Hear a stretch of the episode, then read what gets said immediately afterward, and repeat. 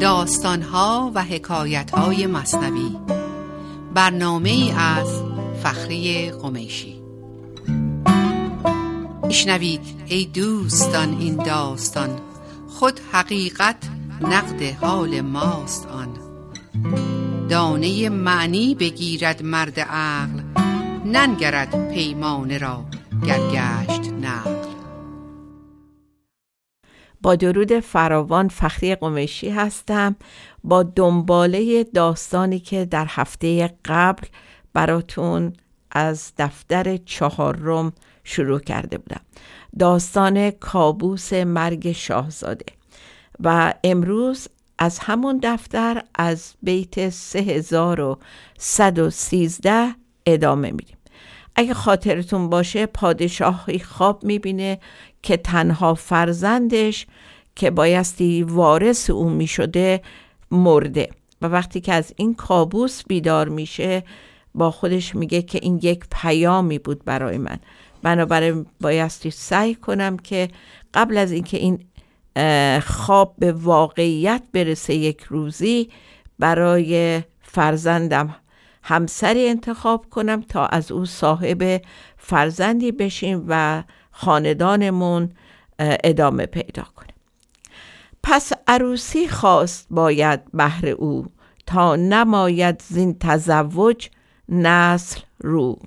شاه با خودش فکر می‌کنه که همیشه احتمال مرگ وجود داره. پس لازمه و قبل از که این اتفاق بیفته بایستی برای پسرم همسری انتخاب کنه. گر رود سوی فنا این باز باز فرخ او گردد ز بعد باز باز. فرخ یعنی جوجه. میگه که پس قبل از اینکه این اتفاق پیش بیاد بایستی یک جوجه در واقع به وجود بیاد فرزندی به وجود بیاد که این جوجه تبدیل به باز بشه.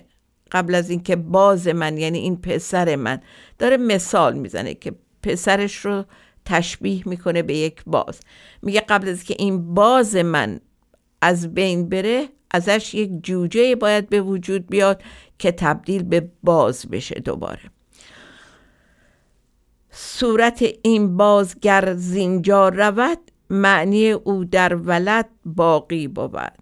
میگه که اگر که این پرنده زندگی من در عالم واقعی نابود بشه جوجش دوباره تبدیل به اون بشه. چون که وقتی که جسم از بین میره خصوصیات اون در فرزندش باقی میمونه و به فرزندش منتقل میشه.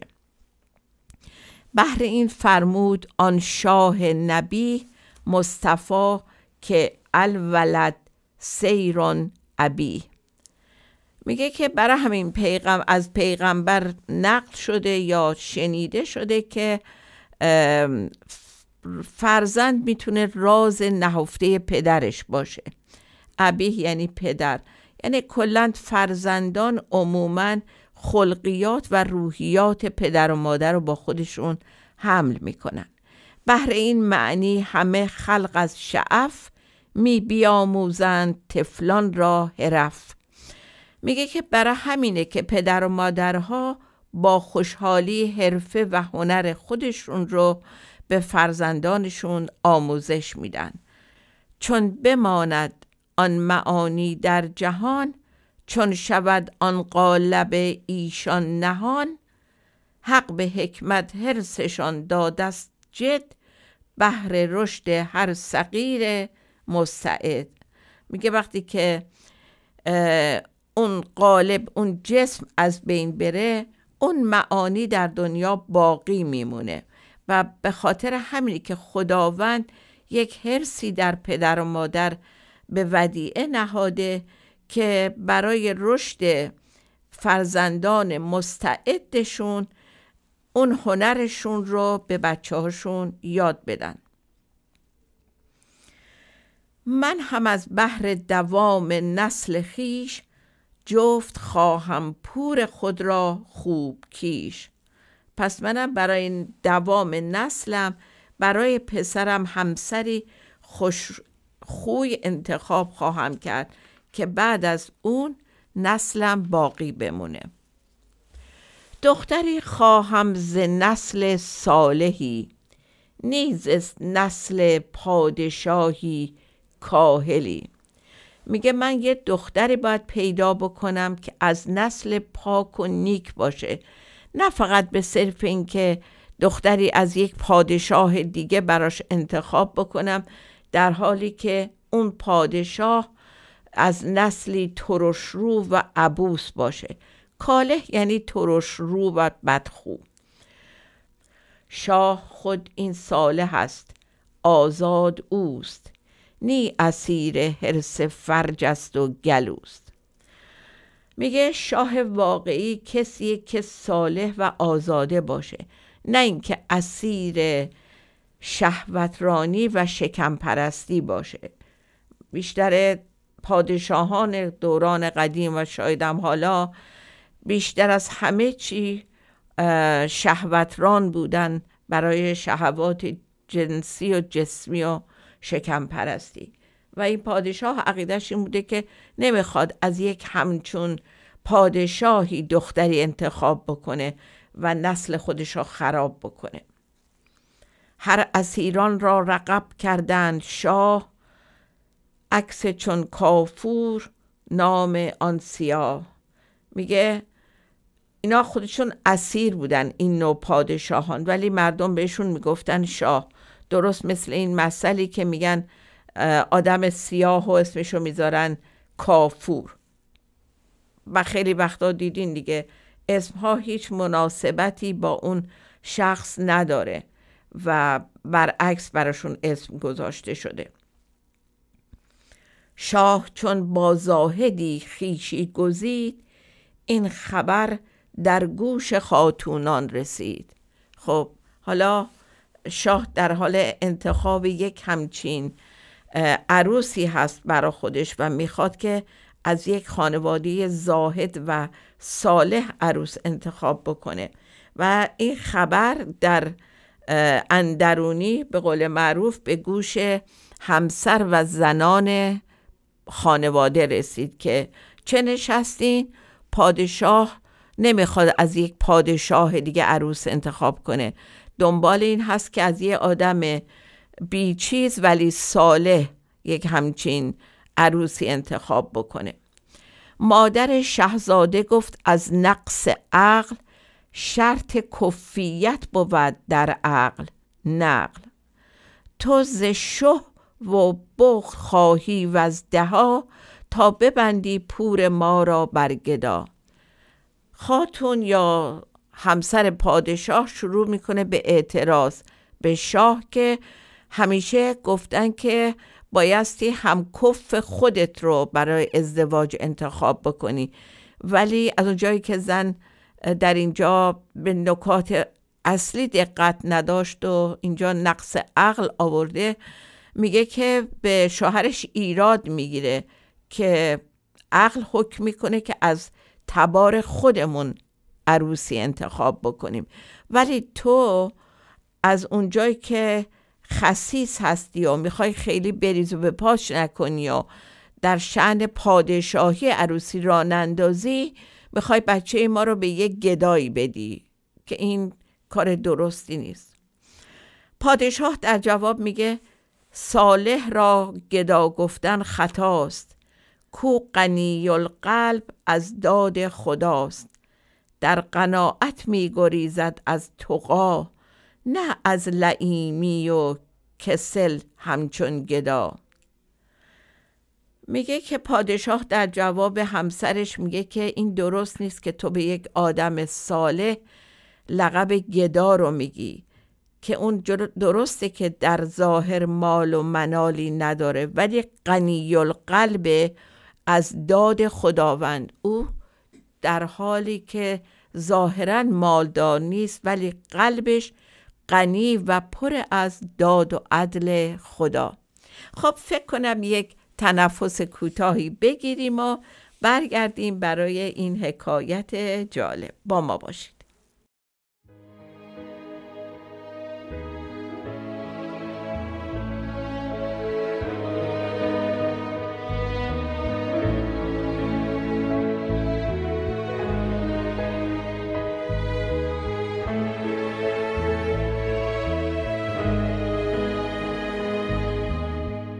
گفتم این آغاز پایان نداره عشق اگر عشق است آسان ندارد.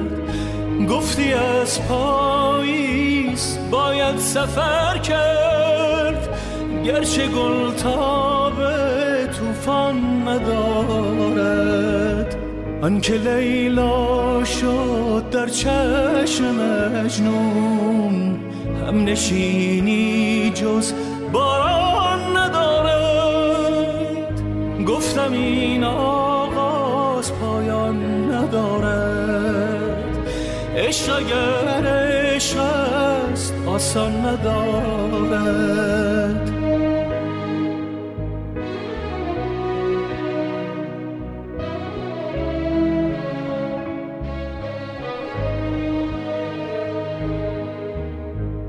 آن بهاران کو آن روزگاران کو. زیر باران آن حال پریشان کو. بازان من آسیم سر بیبال و بی پرمانده جای تنهایی در سینه ها مانده. رفته مجنون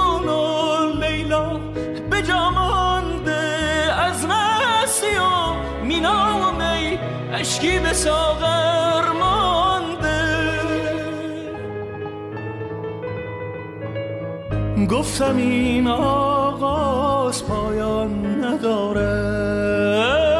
عشق اگر عشق است آسان ندارد. گفتی از پاییز باید سفر کرد. گرچه گل تابه توفان نداره آنکه لیلا شد در چشم مجنون هم نشینی جز باران نداره گفتم این آغاز پایان ندارد. عشق اگر عشق است آسان ندارد. گفتم این آغاز پایان ندارد. عشق اگر عشق آسان ندارد. با درود مجدد برگشتیم برای بقیه داستان. اینجا دوباره از زبان مادر شاهزاده میفرماید گفت کو شهر و قلا او را جهاز یا نصار گوهر و دینار ریز. مادر شاهزاده به همسرش میگه که کدوم شهر رو با خودش جهازی می‌خواد بیاره؟ کدوم قلعه هایی رو می‌خواد به عنوان جهاز بیاره؟ یا کدوم گنج و گوهر و دینار می‌خواد همراه خودش بیاره؟ یعنی اینا رو به عنوان جهیزی بایستی عروس می آورده حالا که این عروس از خانواده کم بزاعتیه پس اینا رو چجوری می‌خواد بیاره؟ و شاه در پاسخش میگه گفت رو هر که غم دین برگزید باقی غمها خدا از وی برید. این یکی از شاه بیت های این داستانه. یعنی اگر کسی تنها غم و نگرانیش یکی شدن با زندگی و رسیدن به یکی شدن با حضرت حق باشه خدا خودش بقیه غما رو ازش دور می‌کنه. این زن غم مال دنیا رو داشت دیگه. میگه اگر که تو فقط غمت این باشه که از خدا دور نشی دیگه غمی برات باقی نمیمونه. ولی این همسر کجا و این درک پادشاه کجا که هر دو از هم خیلی دور بودن. قالب آمد شاه و دادش دختری از نژاد صالحی خوش جوهری. ولی خدا رو شکر در اینجا پدر پیروز شد و قالب اومد بر باورهای همسرش. در ملاحت خود نظیر خود نداشت چهرش تابانتر از خورشید چاشت.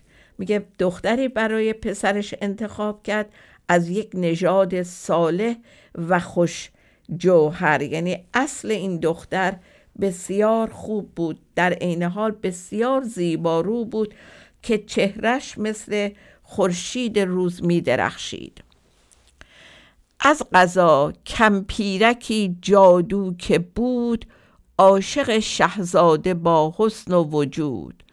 جادویی کردش عجوزه کابلی که برد زان رشک سحر بابلی.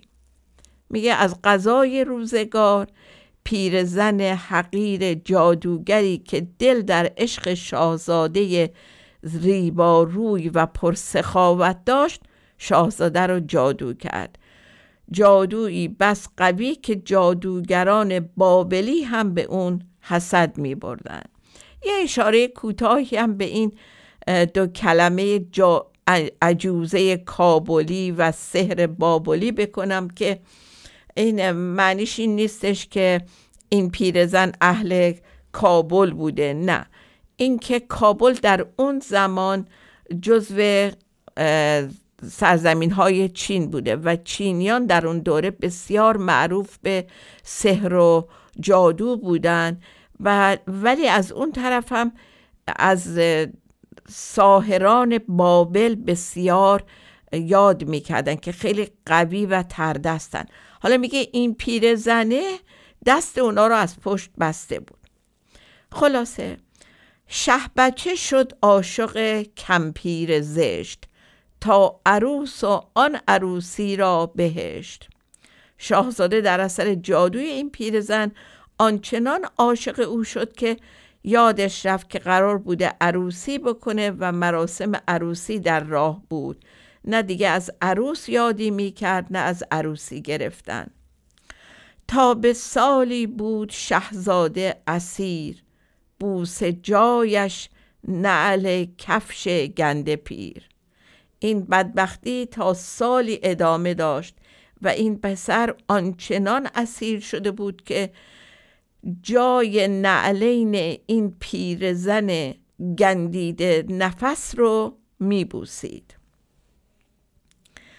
خب به نظر می‌رسه که الان وقت اونه که طبق قرارمون نگاهی به زندگی خودمون بندازیم و ببینیم که این داستانهایی رو که مولانا میگه واقعا ما می‌خواد که یک داستان بشنویم یا می‌خواد ما رو متوجه زندگی خودمون بکنیم. اگه این داستان ها ما رو به حال و روز الانمون نکشونه چه فایده برامون داره؟ خب طبعا و طبیعتا متوجه شدید که این جادوگر در واقع مسئله دنیاست. آیا ما به دام عجوزه دنیا نیفتادیم؟ آیا هیچ خبر داریم که دنیا داره با ما چی کار می‌کنه؟ آیا با من ذهنیمون دنیای بزک کرده ای رو به جای عروسمون در آغوش نگرفتیم؟ ما که امتداد خدا و از جنس خدایت هستیم آیا قرار نبود که به آغوش پاک و صالح خودش برگردیم؟ اون عروس پاک و صالح نژاد آیا همین خدای ما نمی‌تونه باشه؟ ولی افتادیم در دامن یک کمپیر جادوگر بدنهاد زشت سیرت. صحبت کمپیر او را می درود تازه کاهش نیم جانی مانده بود. دیگران از ضعف وی با درد سر اوز سکر سحر از خود بی خبر. خب میگه صحبت روزانه این کمپیر که جفت شاهزاده بود در واقع داشت اونو درو می‌کرد. آنچنان داشت جان شاهزاده رو درو می‌کرد که نیم جانی دیگه بیشتر برای شاهزاده نمونده بود. دیگران یعنی اطرافیان از ضعفی که در این پسر می‌دیدند به درد میافتادند. ولی اون پسر از سکر اون سحر و جادو اصلا نه از خودش خبر داشت نه از ظاهرش و نه از شرایطش. قرین پیرزن دنیا شدن اونو کم کم داشت از بین می برد این جهان بر شاه چون زندان شده وین پسر بر گریهشان خندان شده. حالا داره حال و روز شاه یا پدر شاهزاده رو میگه که دنیا برای شاه مثل زندان شده بود ولی پسر با دیدن گریه های پدر بهش میخندید. یعنی انقدر بیخبر بود از حال و وضع خودش و اطرافیانش که گریه پدر رو که می‌دید خندان می‌شد و بهش میخندید به پدر میخندید. شاه بس بیچاره شد در برد و مات روز و شب می‌کرد قربان و زکات. شاه در این ماجرا دستخوش برد و باختی شده بود که هیچ کاری ازش عمل نمیمد و تنها چیزی که به فکرش می‌رسید صدقه می‌داد و قربانی می‌کرد. زان که هر چاره که می‌کرد آن پدر عشق کمپیرک همی شد بیشتر. هر کاری که به عقل شاه می‌رسید انجام می‌داد ولی متاسفانه هیچ کدوم دوایی نبود بر درد پسرش. نه تنها این درد دوا نمی‌شد عشق کمپیرک جادوگر روز به روز در دل جوون بیشتر می‌شد. خب اینجا به یه نکته خیلی مهم داره مولانا اشاره می‌کنه و اون اینکه وقتی که دردهایی میاد که ما از پس درمانش بر نمیایم همون موقع یادمون باشه که به یک چارگری به یک درمان کننده قوی تری باید دست پیدا کنیم. در مصنوی دفتر دوم دو بیت بسیار بسیار پرقدرت هست اونجا مولانا میفرماید پس چه چاره جز پناه چارگر؟ ناامیدی مس و اکسیرش نظر. ناامیدی ها به پیش او نهید. تازه درد بیدوا بیرون جهید. شاه به این نتیجه رسید که چاره جز اینکه به دامن چارگر دست بزنه نیست.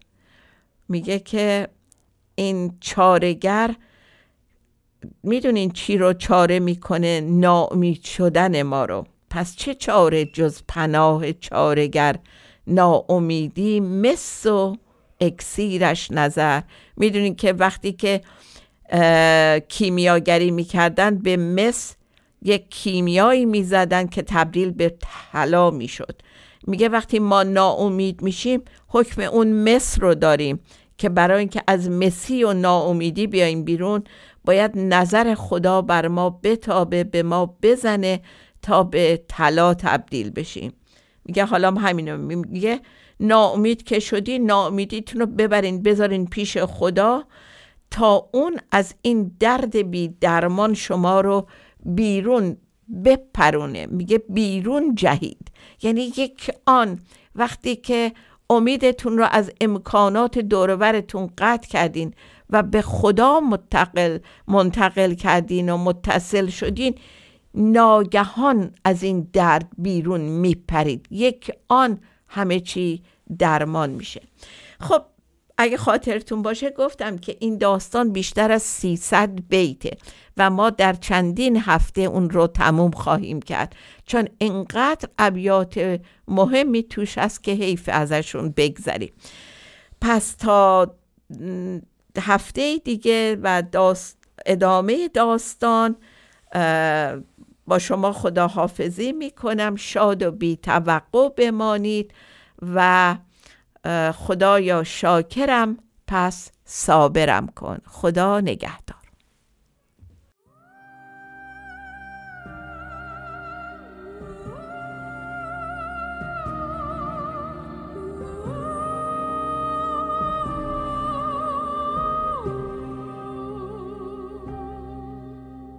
مرا به خاطر دل شکستم ببخش مرا که از ندیدن تو خستم ببخش. اگر به انتظار تو نشستم هنوز به دیگری اگر که دل نبستم ببخش.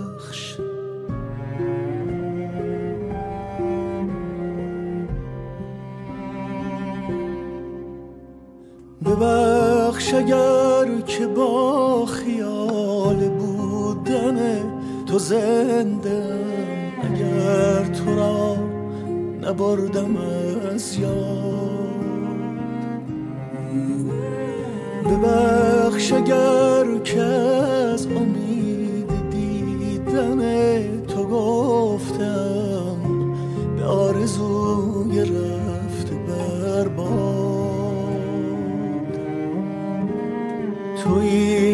تمام ماجرا که رفتی ولی مرا به حال خود نمی‌گذاری.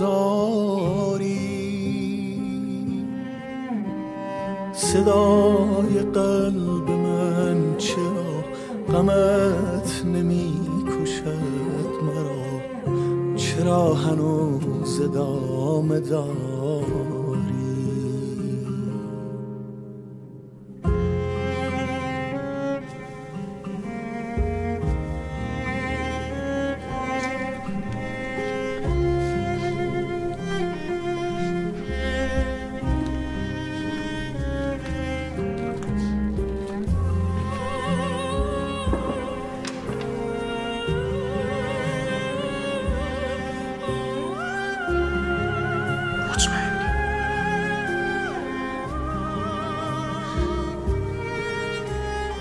سکوت قبل رفتنت نماندنت ندیدنت مرا به این جنون کشیده.